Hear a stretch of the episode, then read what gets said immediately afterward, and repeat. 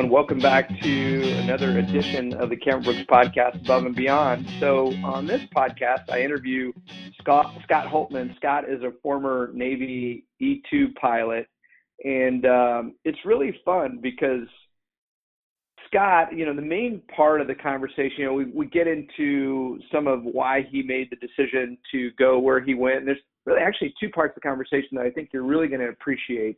First part, is we we get into he works for um, currently works for Invista, and we that's the second part of the conversation. He works for Invista in making um, high performance textile products. And when he first came to the conference, he was thinking he was going to take his career in a different location, or I'm sorry, in a different direction. And even um, after the conference, when he was doing some follow up interviews, he wasn't so sure where it was going to go. And he ended up going on this follow up interview um, and made the decision this was the company he needed to go work for. And then talked about why he's been so successful, taking his Navy pilot experience, why he's been so successful in the operational career field and wh- how that's allowed him to grow to higher levels of leadership in his company. And then the second main topic that we get into is this company, the operating company that he's working for, recently has um, is going through a divestiture and being purchased by a private equity group that values the company and what they do and what they make a little bit higher than the old company. And we get into the com- conversation of why that is and why that's actually a thing and what the opportunity looks like. So I think this is a unique um, podcast because, you know, frankly, we don't get a chance to talk to officers often that are going through this company oriented transition. And uh, it's exciting. And Scott's really excited about it. And there's tons of opportunity. Um, the company that he work he's working for actually just came to the Cameron Brooks conference, uh, last conference we had in August of 2018, and and just hired uh, uh, an officer from that conference, and we kind of mentioned that toward the end of the call, which is pretty neat as well. So Scott has a really interesting story to tell, and a very he's going through something that's very unique and exciting. Um, and I'm anxious to follow his career now for the next few years and watch how all of that plays out. My suspicion is it'll play out very positively for him. So I think you're going to like this one um, and uh, and learn some new things about uh, a little bit about manufacturing, which is which is um, what he's up to, the industry he's involved in, and um, and then a little bit about being at a company who's going through um, a pretty significant transition as it relates to ownership and the whole thing. So pretty neat, pretty neat um, podcast and really neat story. Um, if you want to know more about us, if you don't know much about Cameron Brooks and you want to lo- learn a little bit more about us, certainly you can find us lots of information, open source material on our website, cameron-brooks.com.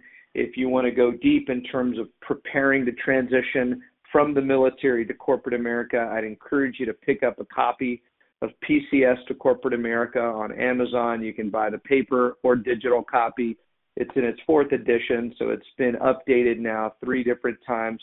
It's currently written by Roger Cameron and co-authored by Chuck Alvarez, who's the president and CEO of Cameron Brooks, and Joel Junker, who's the executive vice president and leads our recruiting effort here in the company. So lots of the book is chock full of information, um, practical information that you can use right now to help you learn how to make a transition from the military to corporate America.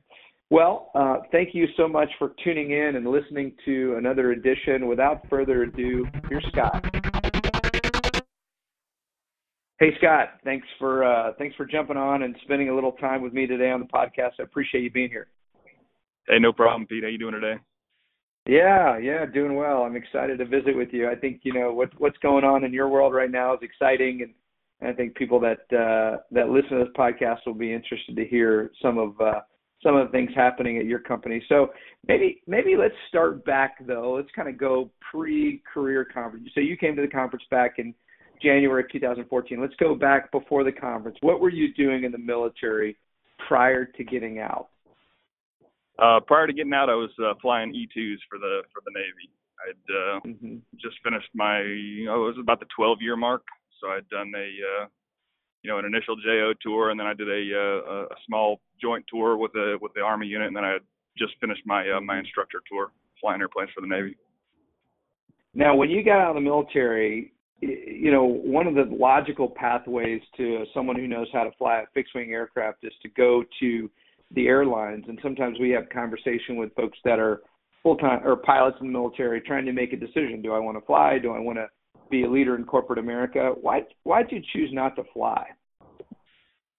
Uh, at the end of the day, that was pretty much a family decision there. I mean, I kind of saw it as uh, my quality of life wasn't going to change a whole lot going to the airlines versus what I was doing in the military. And, you know, I'm married, I've got three kids, and uh, the decision for me was, hey, at the end of the day, I want to go home. I want to coach T-ball. Um, uh, I want to have predictability of my schedule and be able to know when I'm taking vacation. So, I mean, it was certainly an attractive option for me, but uh, at the end of the day, that was the driver for me. Now, I don't mean to put you on the spot, but do you do you coach t-ball or do you do you know do, what what do you do outside of like the nine to five work that you're up to? I do, man. I've got a uh, a ten year old daughter that uh, plays softball now, so I'm, I'm okay. coaching girls softball, and um, my son does t-ball, but that that one's a little more challenging than the older kids. So. right, right.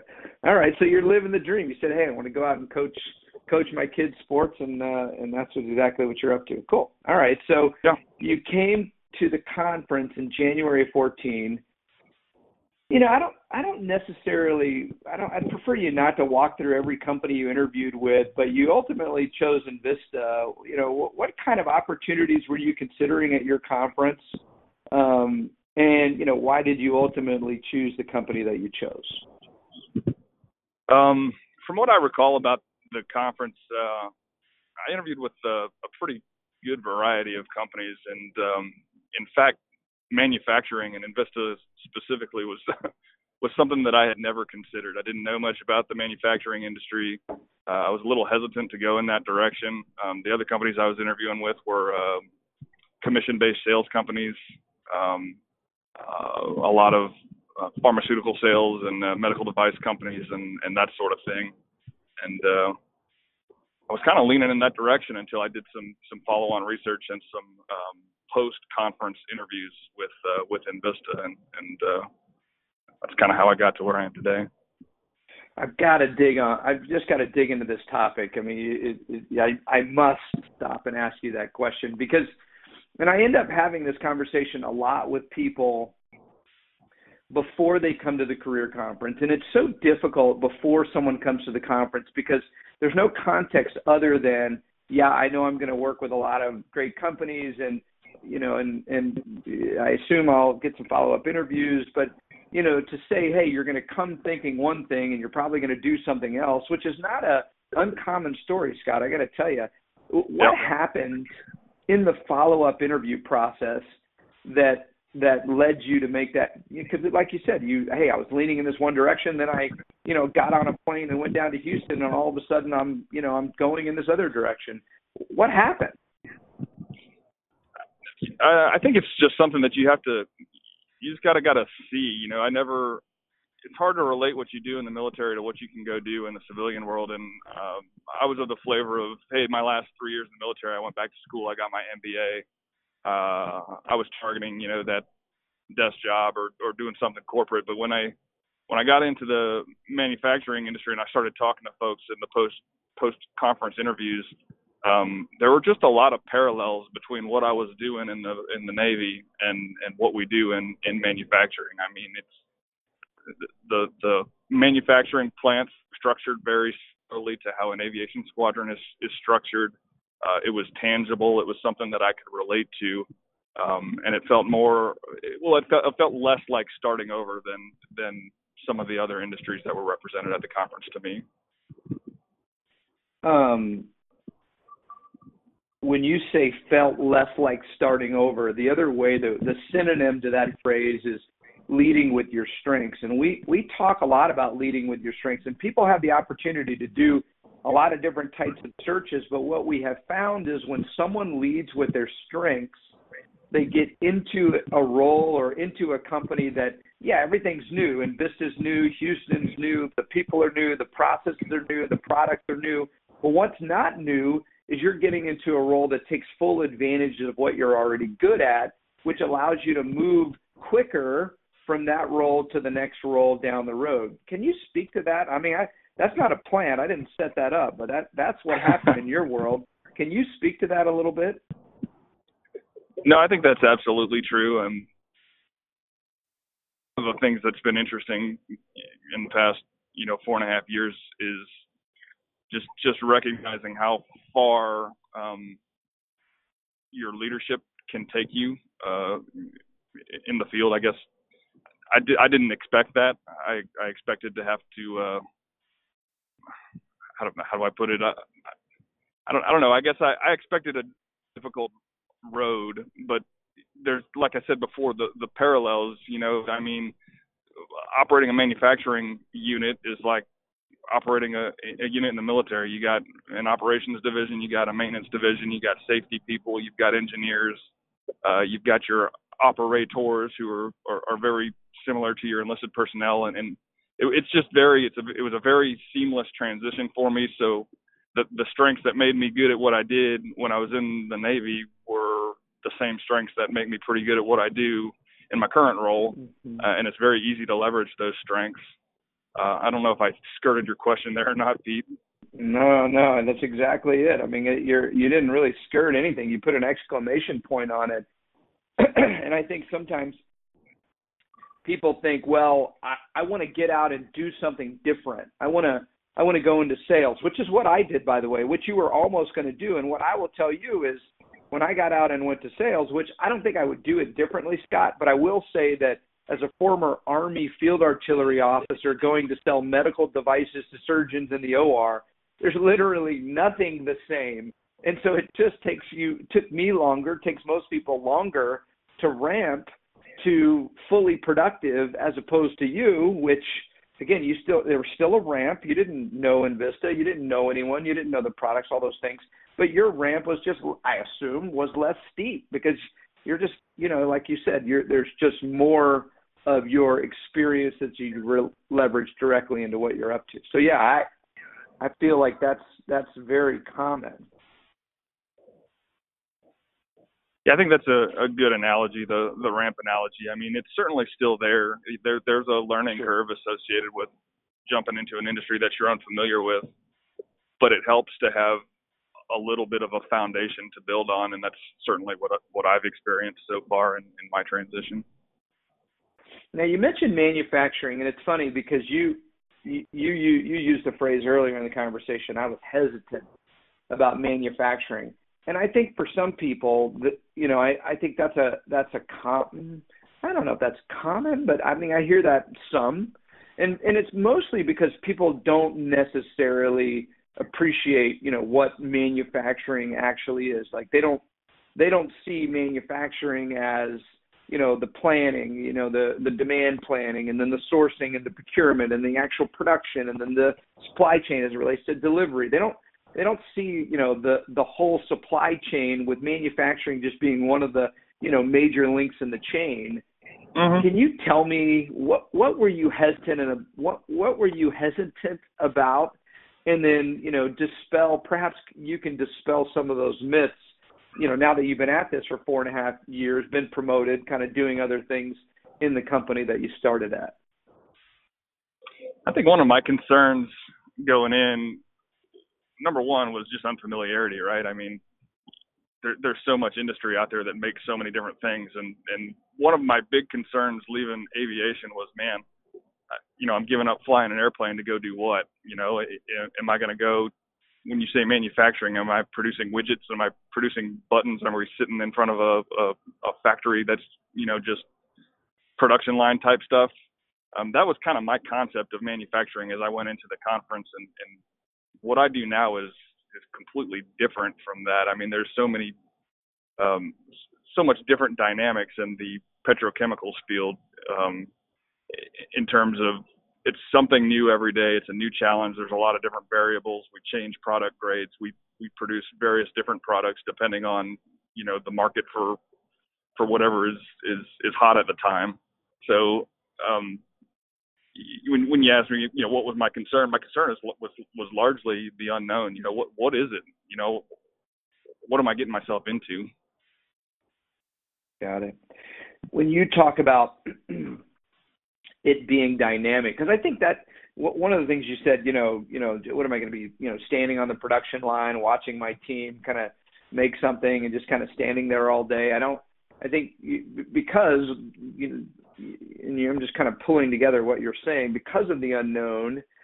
People don't really appreciate all of the variables at play. And you talked about, you know, whether you're producing a new product relative to what the market's looking for or something new every day can you can you kind of let us peek behind the curtain here a little bit and share with us some of the the dynamic nature of why is it different every day? Maybe just give us a, perhaps give us a day in a life. Yeah, I'll I'll do my best on that one. Um, I mean, for for what I do at, at my facility, we we basically take raw material feeds um, in the form of of gas, really high pressure gas, we bring that into a, a facility where we then um, put it through a series of reactors, chemical reactors, and uh, distillation columns. Um, think, if you will, like whiskey stills. Um, okay. And so, so that whole that whole process is is really highly hazardous. I mean, you're talking about stuff that's um, highly volatile, highly flammable, um, high pressures, high temperatures. Uh, there's a lot of risk to manage there.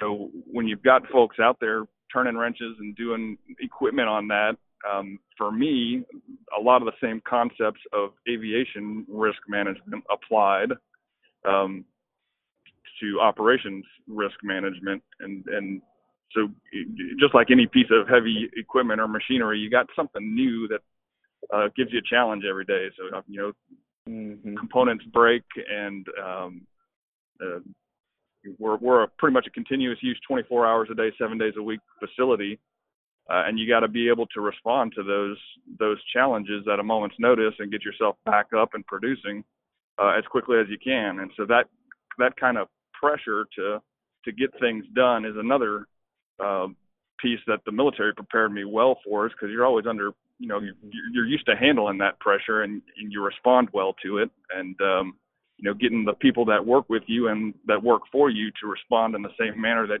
you would respond is is a very distinct strength, I think, um, mm-hmm. that the military prepares you for. You started, and I, and I had to go look at, I had to go do a little digging here. So you started at the conference. You interviewed for a quote regional process safety manager. On your LinkedIn profile right now, you're an operations manager. Are those two things different? Yeah, abs- absolutely different. So I've been uh, I've been the operations manager at a at a single site, a single uh, manufacturing site for a little over a year now. Uh, okay. When I left the conference, I got uh, I was I was the um, the first role I had was as a regional uh, process hazard analyst, and what that role is is um, essentially conducting safety audits at uh, um, various sites. So when I initially made the jump, um, the company liked my background in incident investigation, in um, mishap investigation, in safety analysis, familiarity with aircraft systems, being able to analyze a problem, that sort of thing. And so that's what my first role was. Hey, you go from site to site, um, analyze little pieces of equipment um, in in subsystems, um, with a team of, of engineers and, and operations folks and tell us if, if you think it's safe, you know, if, if, if it's uh, in compliance with regulation, if it's in compliance with company policy. So that's how I started. And it was a good introduction to this is kind of how chemical manufacturing works. It gave me a really broad exposure to a lot of different processes and a lot of exposure to a lot of different people, uh, which is really what piqued my interest in, in operations because that was the role that I liked the most when I was in in aviation. Also was operations. Mm-hmm. So the operations maintenance link, um, all that that kind of stuff. Um, that's but but yeah, that's that was the initial the initial role was as an analyst. Um, from that analyst role, within about a year of taking that analyst role, uh, we we built that team from uh, I think three or four people to eight people, and when we built it to eight people to handle a larger region, um, I then took managerial control of that team. So I, I acted as the manager for that team that did those safety audits uh, for about another two and a half years before I made the transition to operations. Now, now, what does an operations manager do at a facility? What do you, you know, are you are you the no, number one guy in the facility? You number the who, do you report to? What does all that look like? Um, you're, I mean, you're kind of the uh, the number two. Um, the way you know our plant is structured, and depending on the size of your facility, they're all structured a bit differently. But there's a plant manager. My direct boss is is the plant manager, okay. and then we have um, three or four folks that are essentially my my peers. So I'm the operations right. manager. Then we also have a maintenance manager, uh, a health and safety manager, and a uh, technology manager who's our, our engineering uh, guru. So that's kind of the site leadership team, if you will, is that that core group of people, and then we report to the plant manager and and, and um, are responsible for the day-to-day execution of or, or day-to-day production of of, uh, of the plant. So how there's two questions I have based on your response there. First, how are you measured? When your boss comes to you and says, "Hey Scott, you know, how are we doing?" What is he or she really asking you? So twofold there. Um, first and foremost, um, my performance is based on the the safe execution uh, of of the day to day tasks, right? So if if people get hurt or if uh, we have health and safety incidents or we're not responsible to the environment, uh, we're not doing our job. Um, so that's really my my primary um, responsibility is to make sure that we make our product, but we make it safely and we send everybody home at the end of the day. Um, and then the other the other measures is is production. At the end of the day, we're operating to turn a profit, and I've got to get product um, out out the door. So we, we make product via a, a, a different a variety of different ways, and at the end of the day, it leaves the plant in a rail car, a truck, or an ISO container. And uh, we're not profitably and and uh, effectively making that in our jobs either. Okay. Um, um, the other the other question I had for you is you know, and you know, I know you don't have a crystal ball here, Scott. So, but, but you know, would the next job for you be the maintenance manager? Would would would is the idea in this type of succession planning or progression be, you know, do a couple of jobs at your level. You're doing operations, maybe you do maintenance or safety next, and then take a plant. Is that how that typically works? I know that I know that there's no you know, it's, not like the military. I do know that to be true, where it's not like defined all the way through. But you know, what what does that succession plan look like for you? It probably varies a little bit company to company. Um, our company has historically promoted uh, plant managers from the operations ranks. So, uh, based okay. on my current situation, I would be targeting a, a plant manager role next. Um, I'm not there yet. I, I probably need another three to five years of experience to get where I would be comfortable and where the comfortable would be where the company would be comfortable with me. But th- that's the next logical step for me is a is a plant manager type role. Okay, gotcha. Okay, that's good. That's good to know. Good to good to have a feel for kind of where things go. Okay, I want to I want to break break off now and talk. And you and I were having a, a you know before I hit the record button on this thing, we were talking a little bit about this. So just want to be real careful to share things that that you feel comfortable talking about. But so recently, your company is going through an acquisition. So uh, you know, can you, and, and which I think is scary to people that, especially people in the military. You know, I was I literally was talking to a guy before we got on the phone today. I was talking to a guy, and he's like, you know, one of the reasons I like being in the military is, you know, the security of the military. And I I think I thought to myself, and then we had a good dialogue about it, where I, I, I kind of thought the opposite. I think there's more security in corporate America because there's so much opportunity in corporate America as opposed to in the military. You know, one false move, and you know, then you got to go figure out, you know, something new. Ah, I don't want to go too too far down that road, but I guess my point is, you're going through, or your company's going through something right now that that I think people that are, you know, not very knowledgeable about how these things work can think, see, I knew it. You know, the business world is really scary and and not all that stable, which is not true. Can you share with us a little bit about, you know, maybe just as much as you can, I guess, since the deal's not quite done. Share with us what uh, what's going on in your company. Sure. Yeah. I mean, I I certainly shared some of those concerns when I first uh, heard about what was going on with our company. But um, at the end of the day, or where we're at now, I'm actually pretty excited about it. Uh, kind of the backstory is that the the company that uh, I signed on with, so right, so at Invista at the uh, career conference, um, is a wholly owned subsidiary of Koch Industries, and then within Invista there are several different business divisions uh, that make up Invista as a whole.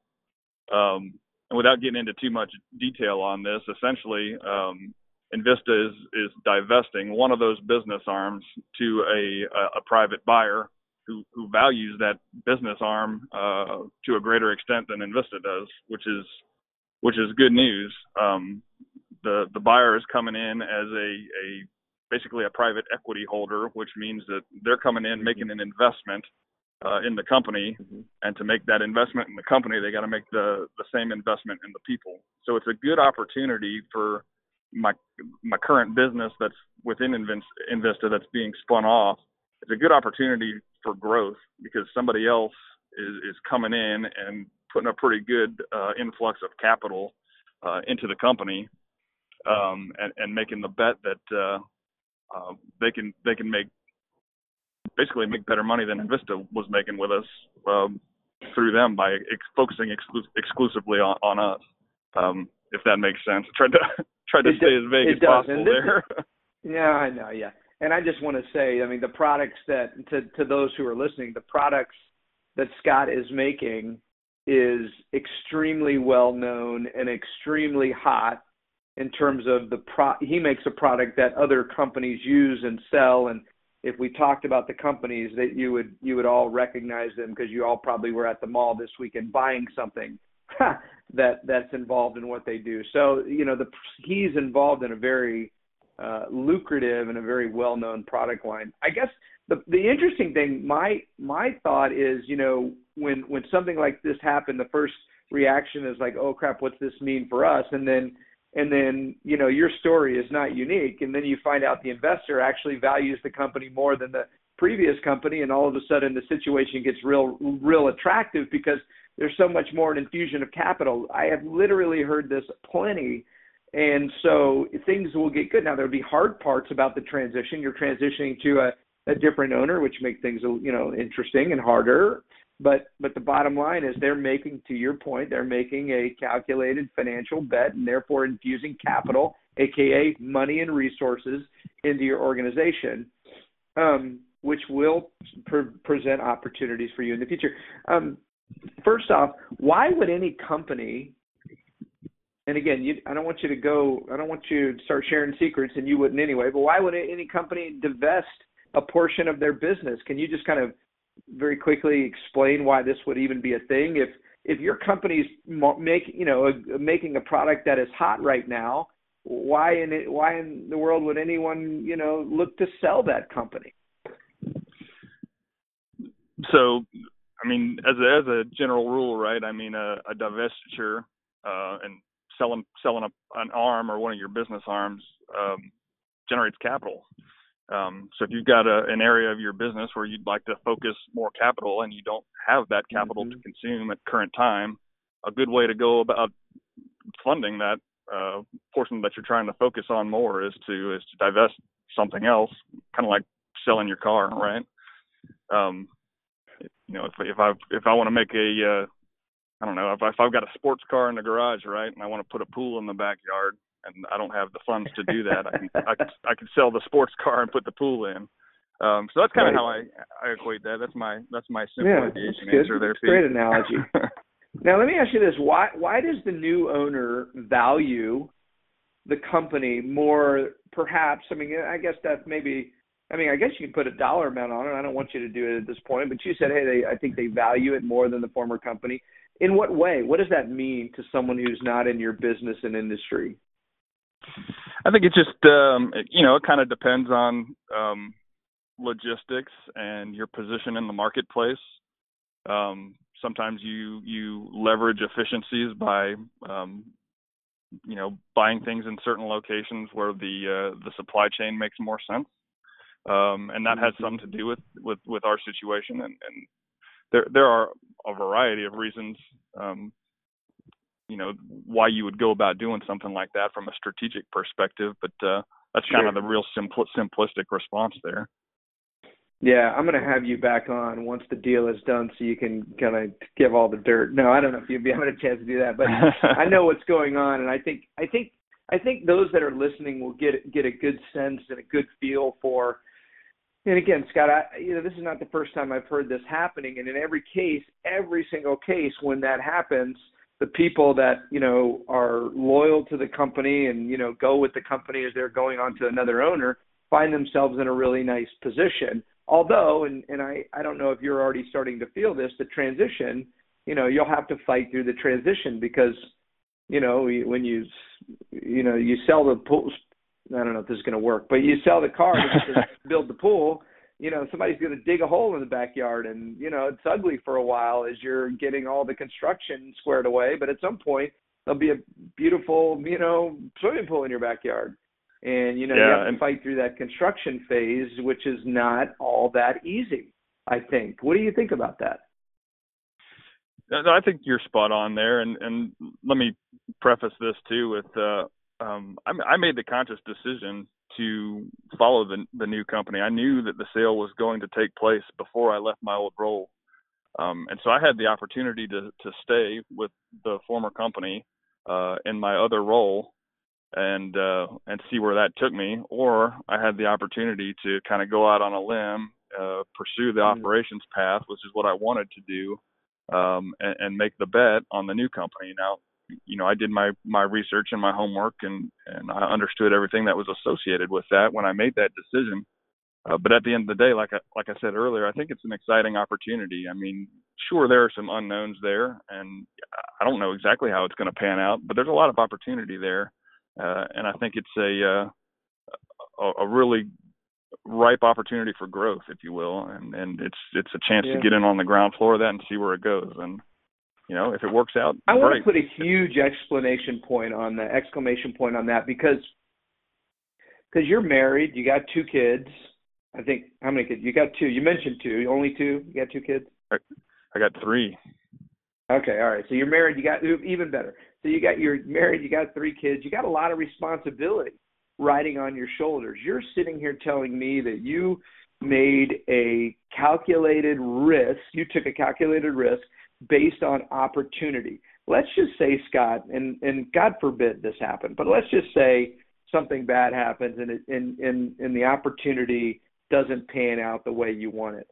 I think you know this. I certainly know this you're so marketable in your industry right now, and you happen to live in a city that has plenty of opportunity, that if things go south, you would have so much more opportunity than if you were still in the military right now, trying to get out of the military and get into the role that you would move into next. I hope you know that. Do you do you feel that way? Do you, I know I know you're not look you're not looking down for any sort of safety net, but Scott, it is so there. But do you know that? No, that's absolutely true. And I mean that was uh um, a big factor in making the decision on on where I wanted to to take the job too. I mean, I I know that this area is ripe for that sort of opportunity, and um, I've been I've been fortunate to have a pretty good exposure to a variety of, of different areas within the industry in a short amount of time already. And so you you couple that with your leadership experience from the military and um, I, I tell you, I mean, when I'm looking for candidates now, I kind of look for the same thing. So I've I've swapped shoes. In fact, we just extended an offer, and he just accepted today a, a Cameron Brooks guy to to come join I know. my my organization. So um, I know this there's is a, lot, little, little little fortuitous.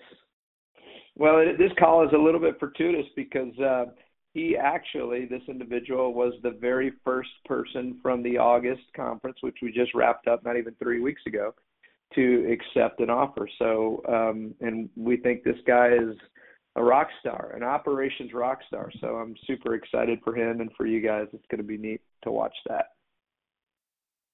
So. Yeah, we're uh, we're certainly anyway, excited to have him yeah, on board. Sorry. Yep. Yeah, cool. Well, um, you know, this this call, I was so excited when you accepted the opportunity because I knew you were there. I knew that they were, you know, your company came to the last conference, and so um, so I really wanted to take the conversation in this direction because I wanted to hear it's it's a little bit of a unique perspective. It's not a unique perspective. It's just unique because a lot of times conversations don't go in this direction based on what's going on with your company. So I just wanted people to hear from someone that that is engaged in something this exciting and you know hear hear about what you're thinking and maybe some of the decision you know so why you made decisions and what they are. So um, this has been a great conversation, Scott. I really appreciate you taking some time out of your busy day to to make a make an effort to to pay it forward and let some people hear your story. No, absolutely. I mean, uh, it, it's one of those things that the the more you hear from different perspectives, the easier the it makes the transition. And I was certainly uh, I was certainly nervous when I when I made my jump, and um, I, I didn't probably didn't take full advantage of the podcasts if they were even available back then. But uh, um, I think something like this would have helped me out um, a little bit more in my decision making process. So whatever I could do to to give back is uh, is 30 minutes is nothing, right? I love it, man. They were not available, by the way, four and a half years ago. But uh, anyway, I really appreciate you saying that. Okay, my friend. Well, um, well, best of success in that transition, and uh, of course, if we can do anything for you along the way, just pick up the phone. Uh, otherwise, I suspect we'll see you at a conference in the not too distant future, hiring more JMOs, and we greatly appreciate that, Scott. All right, Pete. I appreciate it. Okay, buddy. Have a good one. Take care. All right. You too. Bye.